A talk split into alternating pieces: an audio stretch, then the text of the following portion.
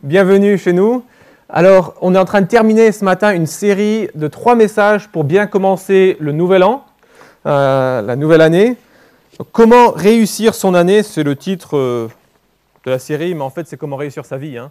Euh, si tu réussis l'année mais que tu rates ta vie, c'est tant pis. Donc, en fait, c'est bien plus grand que ça. Et on se concentre sur trois moyens principaux que Dieu nous donne de manière régulière pour être en relation avec lui, pour être à son écoute, pour pouvoir bénéficier de sa force, de sa grâce. On appelle ça souvent les moyens de grâce. on va regarder les trois moyens de grâce principaux. Dans d'autres églises, on appelle ça les disciplines spirituelles. C'est un très bon mot aussi. Simplement, peut-être, on perd la notion de cette grâce.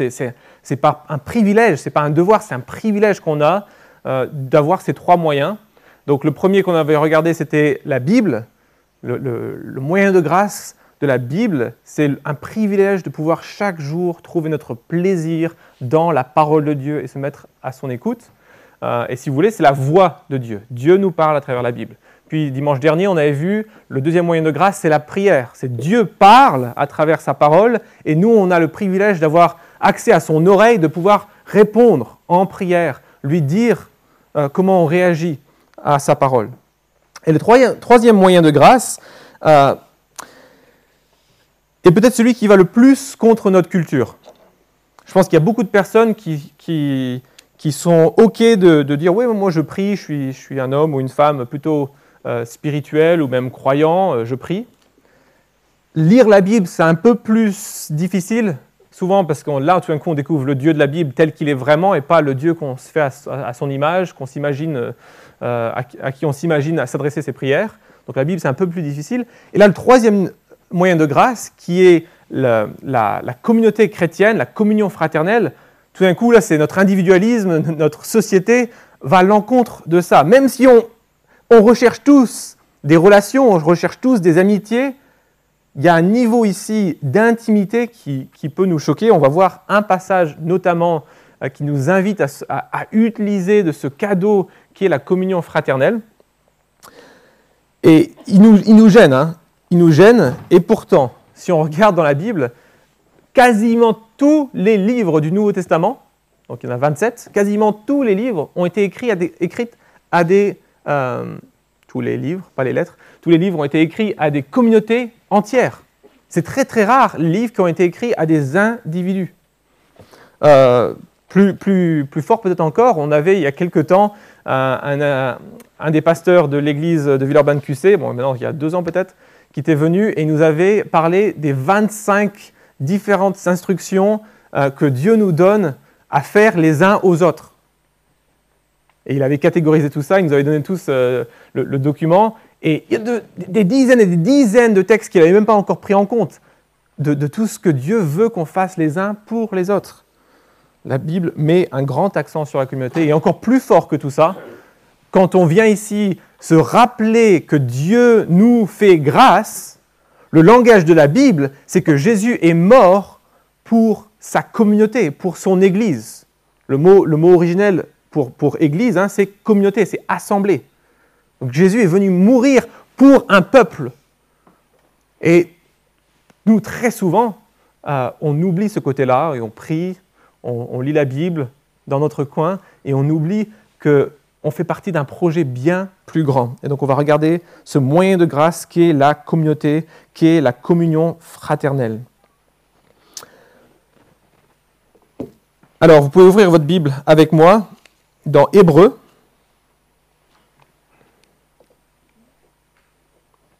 Hébreu 3, donc c'est la page 788. Est-ce que tout le monde a une Bible? N'hésitez pas à lever la main encore parce que je sais qu'on était pas mal à arriver euh, un peu cric-crac et les Bibles ont été distribuées tout au début, je pense. C'est bon? Tout le monde a une Bible? Page 788.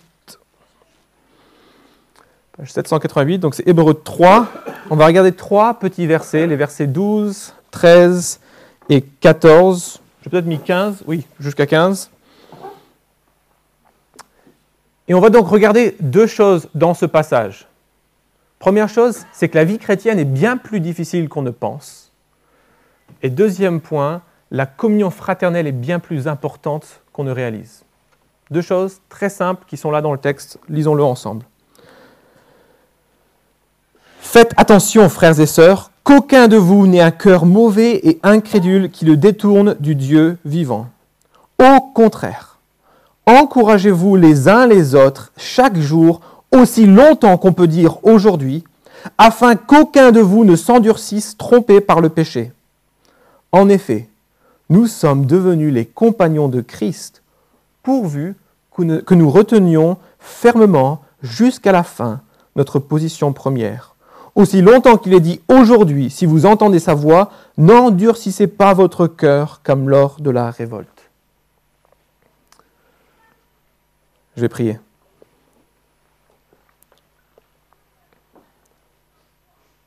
Père, merci pour ta parole. Merci aussi qu'on a accès à toi. On peut te parler et tu nous écoutes. Et ce qu'on te demande, c'est que tu, tu, nous ouvres les yeux sur le cadeau que c'est d'être une communauté, le cadeau que c'est d'avoir des frères et sœurs maintenant hein, qui sont disciples de ton Fils et compagnons euh, de chemin avec nous. Ouais, Père, aide-nous, s'il te plaît, à, réaliser là où on, néglige ce moyen, où on néglige ce cadeau. Et aide-nous, s'il te plaît, à en profiter au maximum, à utiliser ce, ce moyen de grâce que tu nous donnes pour vivre la vie chrétienne comme tu veux qu'on la vive. On demande ça, Père, pour ta gloire. On voudrait tellement euh, te glorifier de plus en plus en tant que communauté. Amen.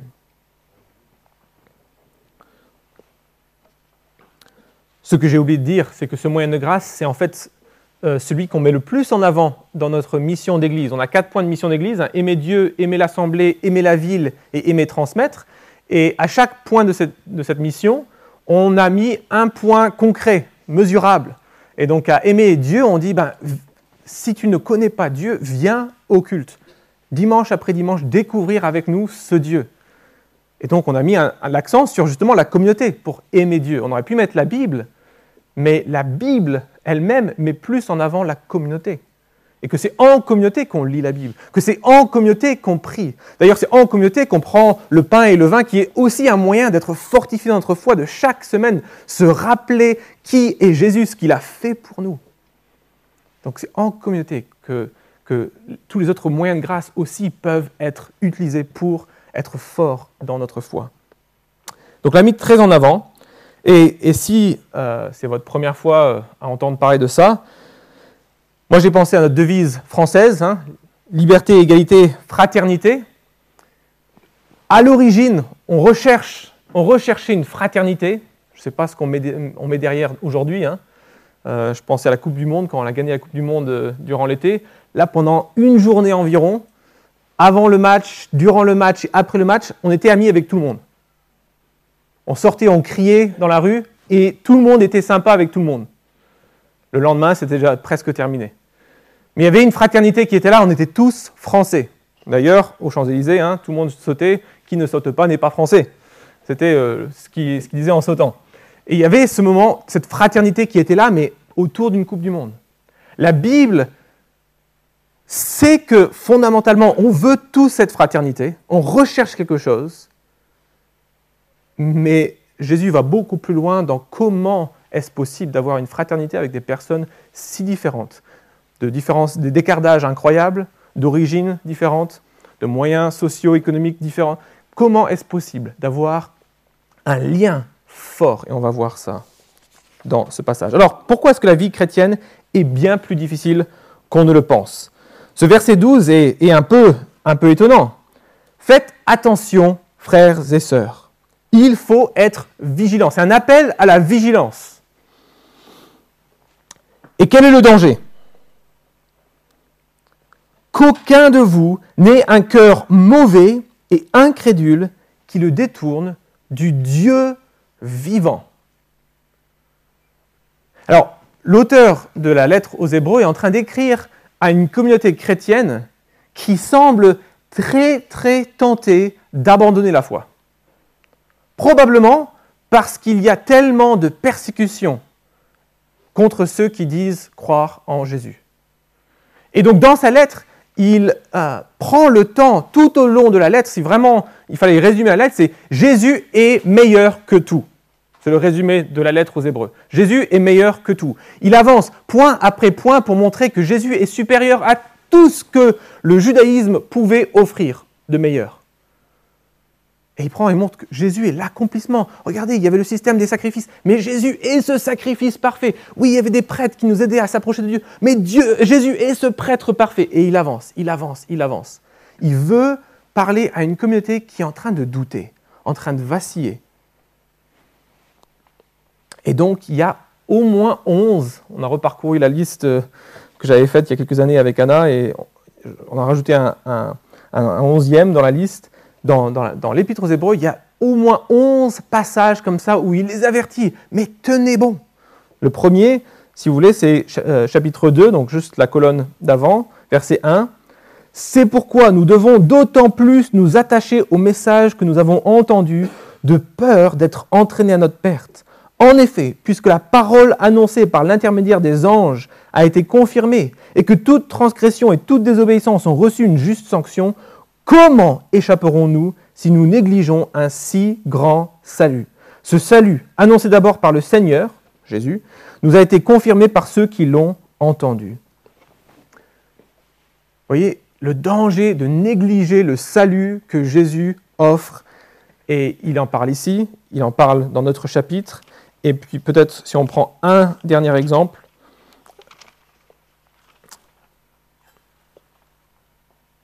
il y a euh, de plus en plus une tentation euh, de, carrément éviter euh, les rassemblements de chrétiens parce qu'on se fait identifier comme chrétien facilement dès que ben, on vient à un culte ici, c'est facile, le, gouvernement ou les voisins voient qu'ils sortent de, la salle et, derrière on, les, attaque, derrière on va voler leurs affaires chez eux, derrière il y a, tout, tout, plein de scandales qui se lancent et donc l'auteur, toujours aux Hébreux, il dit, donc euh, page 793, page 793, première colonne, le verset 23 du chapitre 10, Retenons fermement l'espérance que nous proclamons, car celui qui a fait la promesse est fidèle. Verset 24, Veillons les uns sur les autres pour nous inciter à l'amour et à de belles œuvres. Verset 25, N'abandonnons pas notre assemblée comme certains en ont l'habitude, mais encourageons-nous mutuellement. Faites cela d'autant plus que vous voyez s'approcher le jour. donc il y, a une tentation de laisser tomber, de dire, mais franchement, est-ce que Jésus m'apporte tellement que je suis prêt à perdre ma maison, perdre mon conjoint, perdre un enfant, perdre mes biens, perdre mon boulot? Est-ce que ça vaut vraiment la peine? Je suis prêt à, à ça? Et l'auteur aux Hébreux écrit sa lettre pour dire oui, ça vaut la peine. Et il est en train de montrer qu'il n'y a rien comme Jésus. Jésus est supérieur à tout ce que vous pourriez prendre comme substitut. Mais je sais en même temps que si, là je parle peut-être à ceux qui sont dans une église depuis quelque temps, euh, c'est un texte qu'on est, est, presque tenté un peu à écarter en disant oui, oui, mais attendez, une fois sauvé, toujours sauvé. c'est un peu le slogan dans beaucoup d'églises qu'on entend sur la notion du salut, c'est une fois sauvé, toujours sauvé. Comment est-ce que je ne devrais pas être en train d'avoir peur, que je puisse m'écarter, que je puisse avoir un cœur endurci, que je puisse négliger un tel salut? Et euh, ce n'est pas le but du message, on veut accentuer l'importance de la communion et ça arrive très bientôt. Euh, et je pense que très très souvent, on a confondu euh, deux doctrines que contiennent la Bible, mais une qui est euh, partout. On appelle ça la persévérance des saints. C'est que Dieu est puissant. Il n'a pas les mains euh, moites quand il, quand il sauve quelqu'un du ravin, du péché et de la mort. Quand il sauve quelqu'un, il le sauve. Il ne se rate jamais. Et donc, quelqu'un qu'il sauve va être effectivement sauvé et toute sa vie durant, on va voir des fruits, on va voir une vie transformée, on va voir du, du progrès et cette personne va finalement rentrer dans le royaume de Dieu. Ça, c'est la doctrine de la persévérance des saints. Mais souvent, on confond cette doctrine-là, qui est complètement claire, biblique, avec une autre chose qui est beaucoup plus subtile et subjective, on appelle ça l'assurance du salut. C'est est-ce qu'on a nous-mêmes, personnellement, dans notre âme et conscience, euh, la conviction que nous appartenons à Dieu, que Dieu nous a sauvés? C'est deux choses différentes. La Bible est claire qu'il y a des personnes qui auront de l'assurance qui se trompent. Jésus a dit à au moins deux reprises, euh, il y a des personnes à la fin des, temps qui viendront à lui dire Jésus, Seigneur, Seigneur, n'avons-nous pas fait ça, n'avons-nous pas fait ça? Et Jésus dit Je ne vous connais pas. Et à d'autres, il leur dit Mais pourquoi, si, j'étais votre Seigneur, n'avez-vous pas fait ce que je vous ai demandé? C'est dans, dans, Matthieu et dans Luc qu'il dit ça. Donc, ça, ça c'est possible d'avoir une assurance et de se tromper.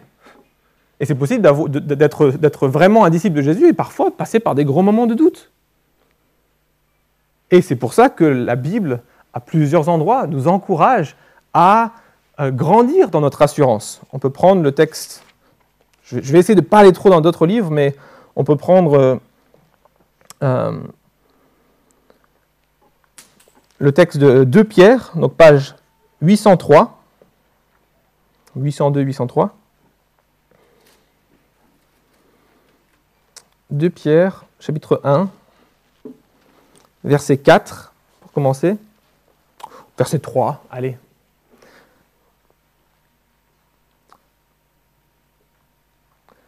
Donc, page 802, verset 3. Sa divine puissance nous a donné tout ce qui est nécessaire à la vie et à la piété en, en nous faisant connaître celui qui nous a appelés par sa propre gloire et par sa force. Celle-ci nous assure les plus grandes et les plus précieuses promesses et ainsi, grâce à elle, vous pouvez fuir la corruption qui existe dans le monde par la convoitise et devenir participant à la nature divine. Donc il y a une notion de pas simplement croire, mais une notion, une notion de fuir, une notion active, d'être impliqué. Et Pierre continue en disant, pour cette raison même, faites tous vos efforts afin d'ajouter à votre foi la qualité morale, à la qualité morale la connaissance, à la connaissance la maîtrise de soi. Vous voyez, il y a la notion de progrès, la notion de, de, de chercher à rejeter le péché, à chercher à grandir à la persévérance, la piété, à la piété, l'amitié fraternelle, le sujet de ce matin, à l'amitié fraternelle, l'amour. En effet, si ces qualités sont en vous et se développent, elles ne vous laissent pas inactifs ni stériles pour la connaissance de notre Seigneur Jésus-Christ. Quant à celui qui ne possède pas ces qualités, il est aveuglé par sa myopie. Il oublie qu'il a été purifié de ses anciens péchés. C'est pourquoi, frères et sœurs, appliquez-vous d'autant plus à affermir l'appel et le choix dont vous avez été l'objet. Car si vous faites ça, vous ne trébucherez jamais. C'est ainsi en effet que l'entrée dans le royaume éternel de notre Seigneur et Sauveur Jésus-Christ vous sera largement accordée. Donc vous voyez, il y a la Bible, clairement, quand Dieu sauve, transforme un cœur, il le fait parfaitement. Il ne se rate pas. Il n'a jamais raté une opération de sauvetage. Et si on est à lui, il va nous sauver, il va nous faire persévérer jusqu'à la fin. Et en même temps, notre perspective subjective, ben, pour grandir dans notre assurance, dans la conviction qu'on est vraiment à Dieu, qu'on lui appartient. Il y, a, des choses concrètes qu'on peut faire. C'est écouter notre conscience, écouter le Saint-Esprit qui nous révèle un péché, qui nous montre où on doit progresser. Donc j'espère que ce texte d'Hébreu de, nous dérange un peu quand même, en se disant, mais est-ce que, est que je suis prêt à me remettre en question? Est-ce que je suis conscient qu'il y a un danger? Parce que sinon, la solution que Dieu offre au verset suivant, de la, communion fraternelle est plus importante qu'on ne le réalise, si on ne croit pas qu'il y a un vrai danger pour chacun d'entre nous, la solution, euh, elle ne nous intéresse pas encore. Et juste pour terminer là-dessus, euh, je pense qu'une des raisons euh, qu'on a oublié que la, vie chrétienne est une lutte et, on ne peut pas simplement comment dire, se reposer sur une décision qu'on aurait prise il y, a, il y, a, 20 ans de croire en Jésus, euh, c'est lié à quelle image on se fait de la vie chrétienne. Pour ceux qui connaissent un peu leur histoire, il y a environ 500 ans, euh, lors de la Réforme, l'Église catholique était vraiment en train de mettre un grand accent sur euh, toutes les bonnes œuvres. Donc c'était des actions religieuses qu'on pouvait faire pour euh, avoir des péchés pardonnés, pour être plus proche de Dieu, pour passer moins d'années au purgatoire et des choses comme ça. Et ils avaient inventé tout un système pour euh, expier leurs péchés, si vous voulez. Et les réformateurs, Martin Luther notamment, quand il a commencé à redécouvrir les textes bibliques originaux, il dit mais c'est pas là du tout. Et il a passé beaucoup de temps à expliquer quelques chapitres de la Bible qui étaient hyper clairs et qui prenaient une image notable, l'image du tribunal. D'ailleurs, je pense que si je vous avais demandé quelle image avez-vous du salut, c'est l'image qu'on a généralement. C'est Dieu, un juge qui est à la fois juste et amour, juste et qui fait grâce, Et donc c'est l'image du juge qui nous déclare coupables et qui ensuite descend et dit, je vais prendre ta peine, je vais mourir à ta place. Et c'est ce que Jésus a fait. Et c'est une, une, image qui est juste, qui est biblique. Mais le problème, c'est qu'on en a fait parfois la seule image qu'on a de la vie chrétienne. Et donc c'est une image qui est statique. Il y a un jour, j'ai été déclaré juste par la mort de Jésus à ma place. Sauf que la Bible contient des dizaines et des dizaines de textes qui ne sont pas statiques, mais qui sont dynamiques.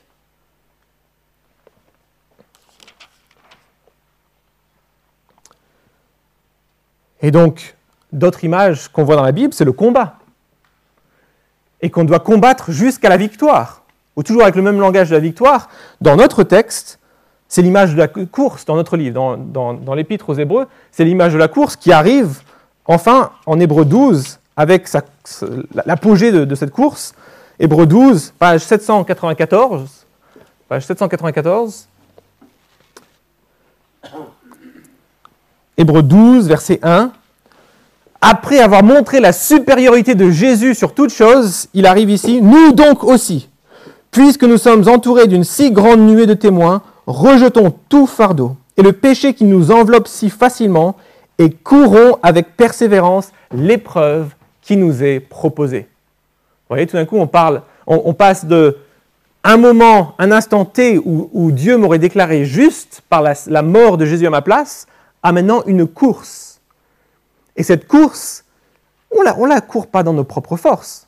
On la court pas euh, pour gagner le salut. C'est parce que Dieu nous a déclaré juste qu'on a maintenant les moyens, on a maintenant les forces, parce qu'il nous a transformés pour courir cette course.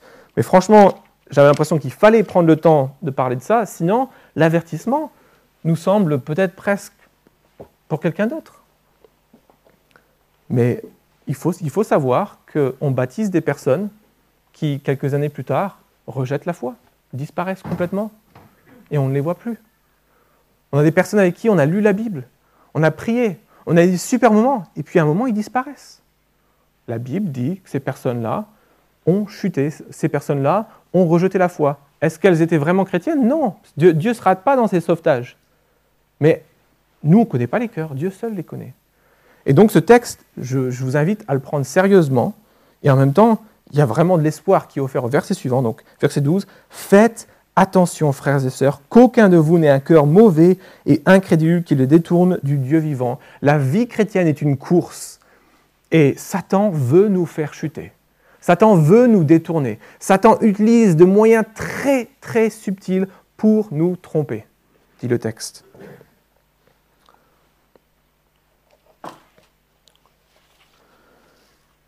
Et donc, quelle solution est-ce que l'auteur propose?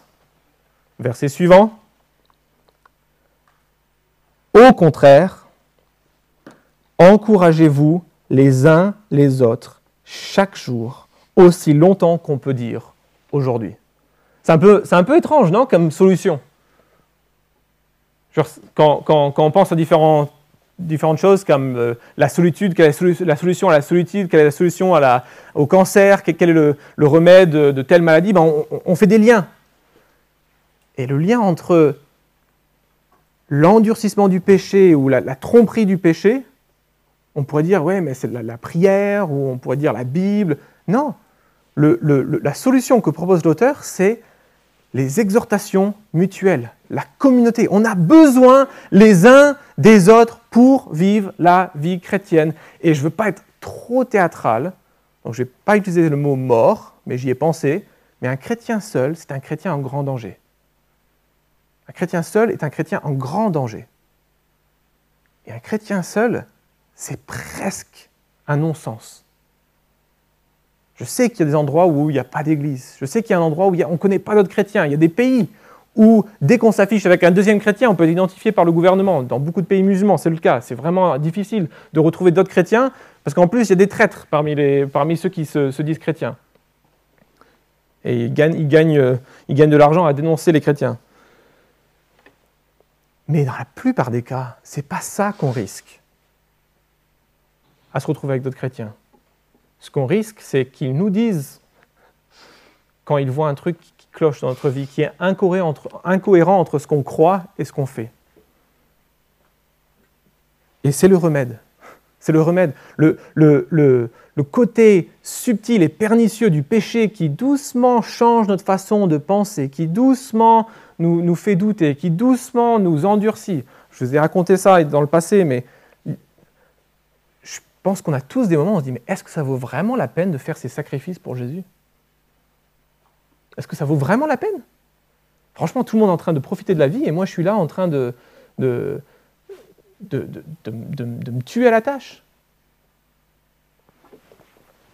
Et je vous, euh, je vous ressors le câble Ethernet.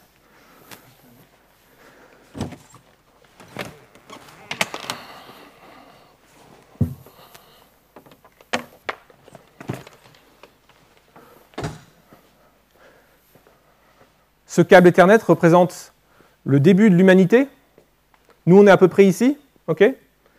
Et nos 80 ans sur Terre représentent à peu près ça. Et ensuite, la vie continue, continue, continue après la mort pour toute l'éternité. Avec Dieu ou loin de Dieu en enfer. Et la communauté fraternelle, la, communauté chrétienne, la communion fraternelle, les relations qu'on a entre croyants, une des choses qu'on doit faire constamment, c'est aider l'autre en sachant que plus tard, ce sera l'autre qui va, nous aider. Lui rappeler, ça vaut la peine. Tous les renoncements, tous les sacrifices, on ne les fait pas en se flagellant, avec tristesse, on les fait parce que, à la perspective de ce que Dieu a prévu, qu'on va passer l'éternité avec Jésus dans son royaume, dans le bonheur de sa présence, libéré du péché, mais qu'est-ce que c'est 80 ans de souffrance? Et franchement, en France, on est encore loin de ça. Mais même mourir, même tout perdre dans la lettre aux Hébreux, ça vaut la peine à la lumière de ce qui nous attend. Et la Bible peut nous rappeler ça, la prière peut nous rappeler ça, la Sainte Seine peut nous rappeler ça, il y a plein de moyens de se rappeler ça. Mais Dieu veut mettre l'accent ici, dans, la lettre aux Hébreux, sur la communion fraternelle, et il le fait énormément. Pourquoi? Mais parce que la Bible ne va pas venir te chercher quand tu vas mal. Quand tu vas mal, tu arrêtes de lire la, Bible. Quand tu vas mal, tu arrêtes de prier ou tu t'endurcis complètement. Mais c'est notre responsabilité entre, frères et sœurs, entre disciples de Jésus, d'aller dans ton intimité où tu ne voudrais pas qu'on te dérange parce que justement tu vas mal et te dire mais rappelle-toi, ça vaut la peine. Ça vaut la peine. Reviens. Recommence à lire avec nous, recommence à prier avec nous. Tu as besoin de ça. On a, peur pour toi, j'ai peur pour toi, je prie pour toi. S'il te plaît, n'abandonne pas. C'est pas aussi sombre que tu penses. Regarde la grande perspective. Regarde. Et on le fait, hein, même, même sans être chrétien, on le fait dans le couple, je pense, j'espère, pour vous. Euh, il y a des moments où euh, l'un voit les choses en noir, et heureusement que l'autre est là pour euh, remettre un peu de perspective, euh, un peu de choses en perspective, quoi. Mais dans la vie chrétienne, d'autant plus, parce que les enjeux sont l'éternité, on a besoin les uns des autres.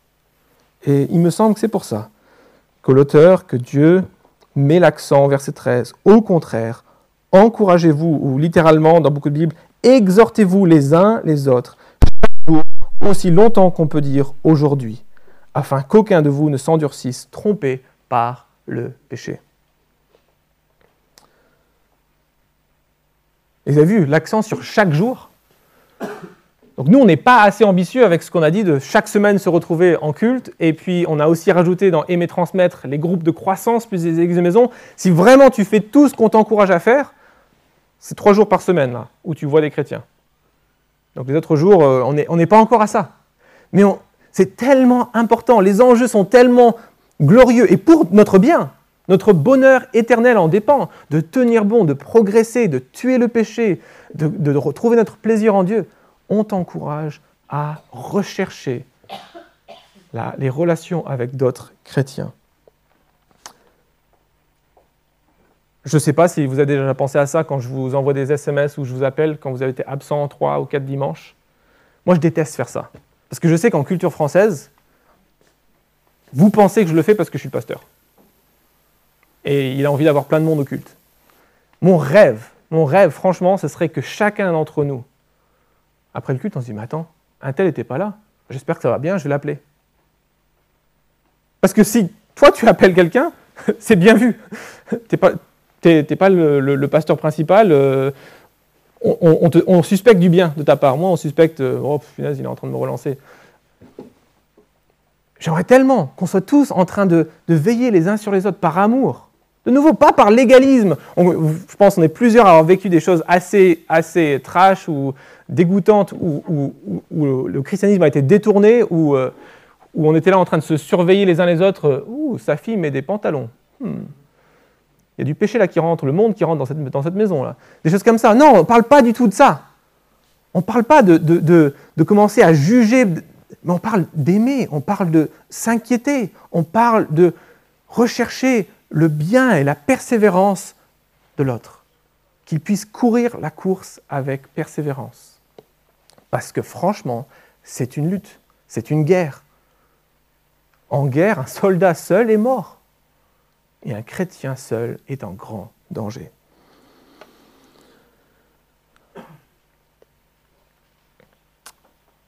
Et donc les objectifs hein, dans le passage, verset 12, c'est éviter que, qu'on ait un cœur mauvais et incrédule qui se détourne du Dieu vivant. Il parle d'une image justement de l'Ancien Testament où il y avait un grand épisode dans, l'Exode, après que Dieu sauve le peuple d'Égypte. Ils avaient tenté Dieu, ils avaient eu des cœurs mauvais, incrédules, et ils ont été punis. Parce qu'ils, parce qu'ils se révoltaient contre Dieu, ils ont été punis par Dieu pour leur incrédulité.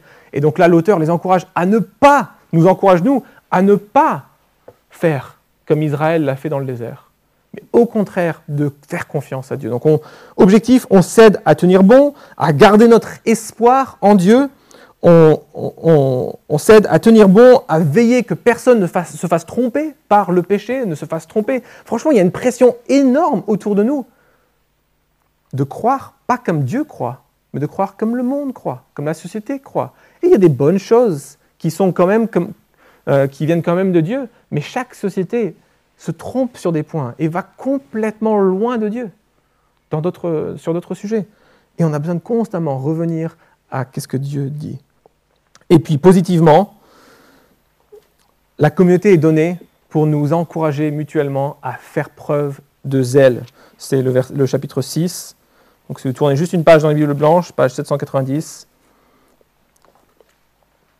verset 10, donc Hébreu 6, 10. En effet, Dieu n'est pas injuste pour oublier votre œuvre et le travail de votre amour. Vous avez démontré votre amour pour son nom par les services que vous avez rendus et que vous rendez encore au sein.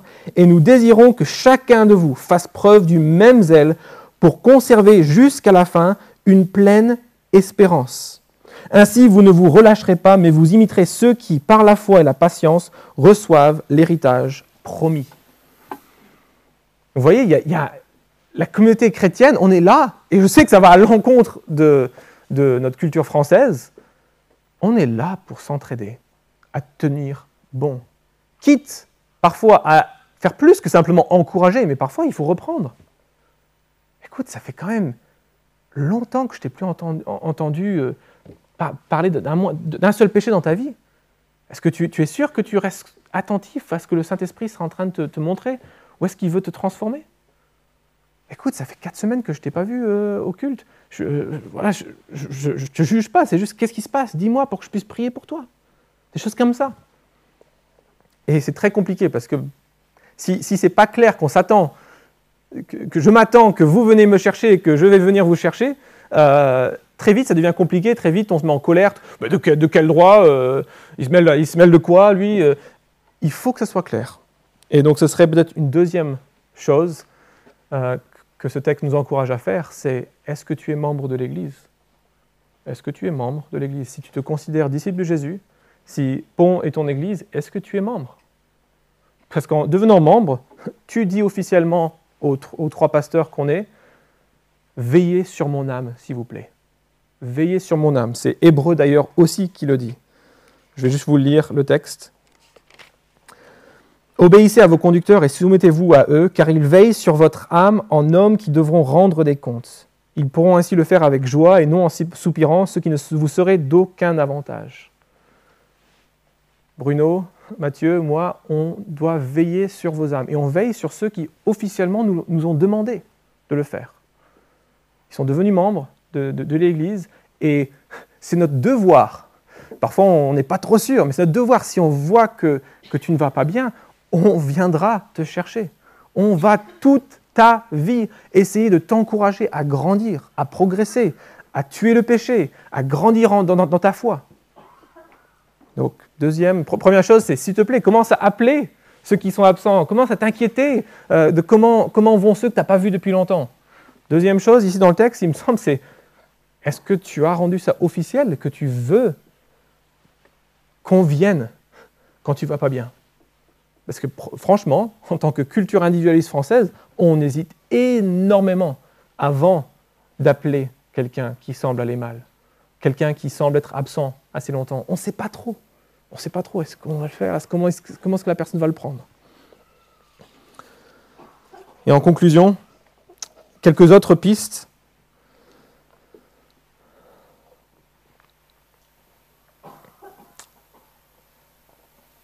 Donc il y a appelons-nous les uns les autres, il y a devenir membre, il y a de manière plus générale, est-ce que tu es conscient, est-ce que je suis conscient de combien l'individualisme de notre société m'affecte M'affecte? Et seulement la communauté chrétienne et la Bible peut m'aider à réaliser combien j'ai tendance à privilégier la prière seule, la lecture de la Bible seule, la vie chrétienne seule, alors que la Bible, que Dieu le conçoit comme quelque chose qui est communautaire.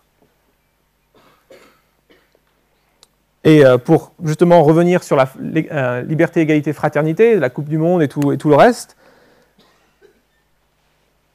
Laurent avait des superbes lectures là, de textes ce matin, et je ne sais pas si vous avez un peu fait le lien, que c'est seulement un chrétien, même si c'est imparfait, mais c'est seulement un chrétien qui peut vraiment avoir des vraies relations avec quelqu'un. Parce que la fraternité dans un pays, on va quand même toujours vouloir donner les meilleures apparences. Pour plein de raisons. Peut-être parce qu'il y aura un, business, un partenaire de business qui est en face de moi et donc j'espère peut-être un jour qu'il deviendra client. Peut-être parce que j'espère épouser celui qui est en face de moi. Mais on, est, on est constamment en train d'essayer de, de montrer le meilleur de nous-mêmes. Et ça fausse complètement les relations. Et on ne se permet pas d'être fragile, vulnérable et authentique. Et c'est seulement l'évangile, seulement la grâce que Dieu offre en Jésus qui permet cette authenticité. Et on voudrait tellement que vous puissiez la vivre en église de maison. Je sais qu'on le vit imparfaitement, mais c'est franchement que dans une église où, en l'espace de quelques semaines, on peut avoir l'impression de mieux connaître quelqu'un que quelqu'un dans notre propre famille depuis 20 ans. Parce qu'on est pécheurs, on sait qu'on est bien pire, on est tous bien pire qu'on ne le pense. Et que la grâce de Dieu est bien plus profonde et large et couvre tout, tout, y compris tout ce qu'on n'a pas encore découvert de notre péché. Et donc, on n'a rien à craindre. Même si parfois, c'est évident, euh, c'est quand même une lutte et on, hésite avant de se livrer, mais n'empêche, c'est seulement devant l'Évangile qu'on peut se livrer, qu'on peut s'ouvrir, qu'on peut avoir cette fraternité, parce qu'on sait qu'aux yeux de Dieu, le casier judiciaire est vierge. Aux yeux de Dieu, on est déclaré juste. Peu importe donc ce que pensent les autres, si Dieu pense que je suis juste. Et enfin, si c'est ta première fois d'entendre parler de Jésus, euh, je t'encouragerai, toi, à lire l'Épître aux Hébreux, à entendre cet appel à ne pas endurcir ton cœur et de croire cette histoire-là. Cette histoire qui est dingue, hein. on est d'accord, elle, est dingue. Qu'un Dieu existe, que ce Dieu, au lieu de nous détruire pour notre rébellion, envoie son Fils et détruit son Fils à la croix comme un sacrifice pour nos péchés, que, la gravité de ce geste nous frappe. Chaque fois qu'on prend la Sainte Seine, on est en train de boire le symbole du sang du Fils de Dieu. On est en train de manger le symbole du corps du Fils de Dieu qui a dû être brisé, qui a dû être écrasé pour que le pardon soit obtenu. Et ce pardon peut être offert encore aujourd'hui à toi si tu es conscient de tes péchés, tu t'en détournes, tu, les regrettes et tu veux que Dieu te pardonne. Crie à lui dans ton cœur ou viens me voir et il peut te pardonner. Il n'y a rien de plus important. que d'être réconcilié avec Dieu. J'avais dit enfin, mais j'ai oublié qu'il y avait enfin aussi pour nous qui nous disons chrétiens peut-être depuis des années.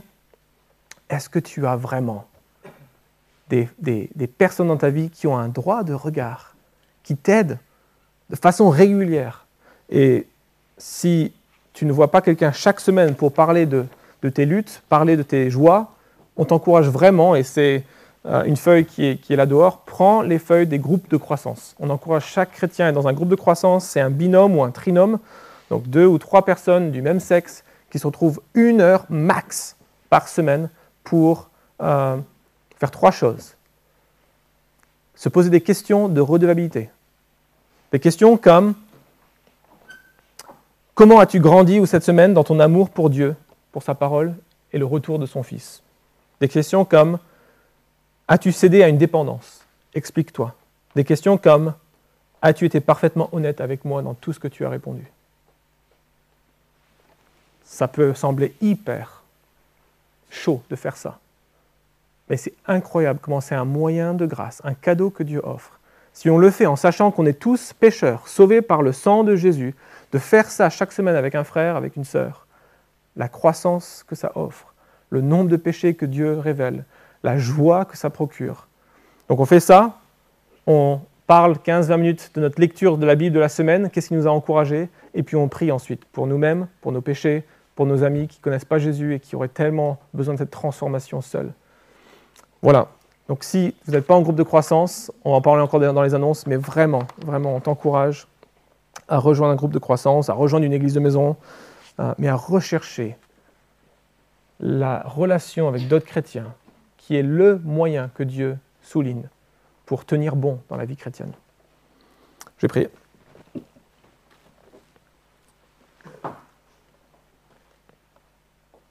Et Père, tu vois chaque individu ici, tu connais absolument tout de leur quotidien, de leur cœur, de comment ils ont, bah, de ce qu'ils ont réfléchi en écoutant ce passage, leurs réactions.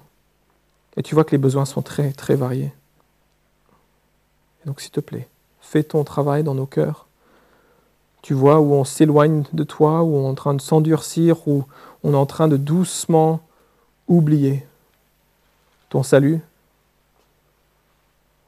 ou de le prendre à la légère en pensant que on est sauvé, peu importe ce qu'on fait. Euh, s'il te plaît, secoue, secoue-nous si on est en train de prendre ces choses à la légère. Tu vois, Père, là où on a besoin d'être encouragé, où on est en train de désespérer, est-ce qu'on a vraiment compris ton salut? Est-ce qu'on a vraiment été sauvé? S'il te plaît, encourage. Montre-nous aussi en tant que berger comment on peut les encourager, comment on peut les aider chacun à progresser dans leur marche avec toi. tu vois aussi, Père, tous ceux qui, qui ne te connaissent pas, qui se posent des questions sur ton existence, qui se posent des questions sur la croix. Là encore, ouvre leurs yeux, s'il te plaît. Montre-leur ton amour, ta gloire, ta sainteté, ta beauté, ta patience, tes projets. Et sauve, s'il te plaît. Et je te remets tous nos églises de maison, tous nos groupes de croissance, tous les moyens, tous nos cultes. Permets, Père, qu'ils soient des endroits de plus en plus euh, où la communion fraternelle existe réellement où elle est vraiment un moyen de grâce pour aider chacun dans sa marche chrétienne. Permets-nous de, faire tomber les masques et nous approprier ta grâce au quotidien. Amen.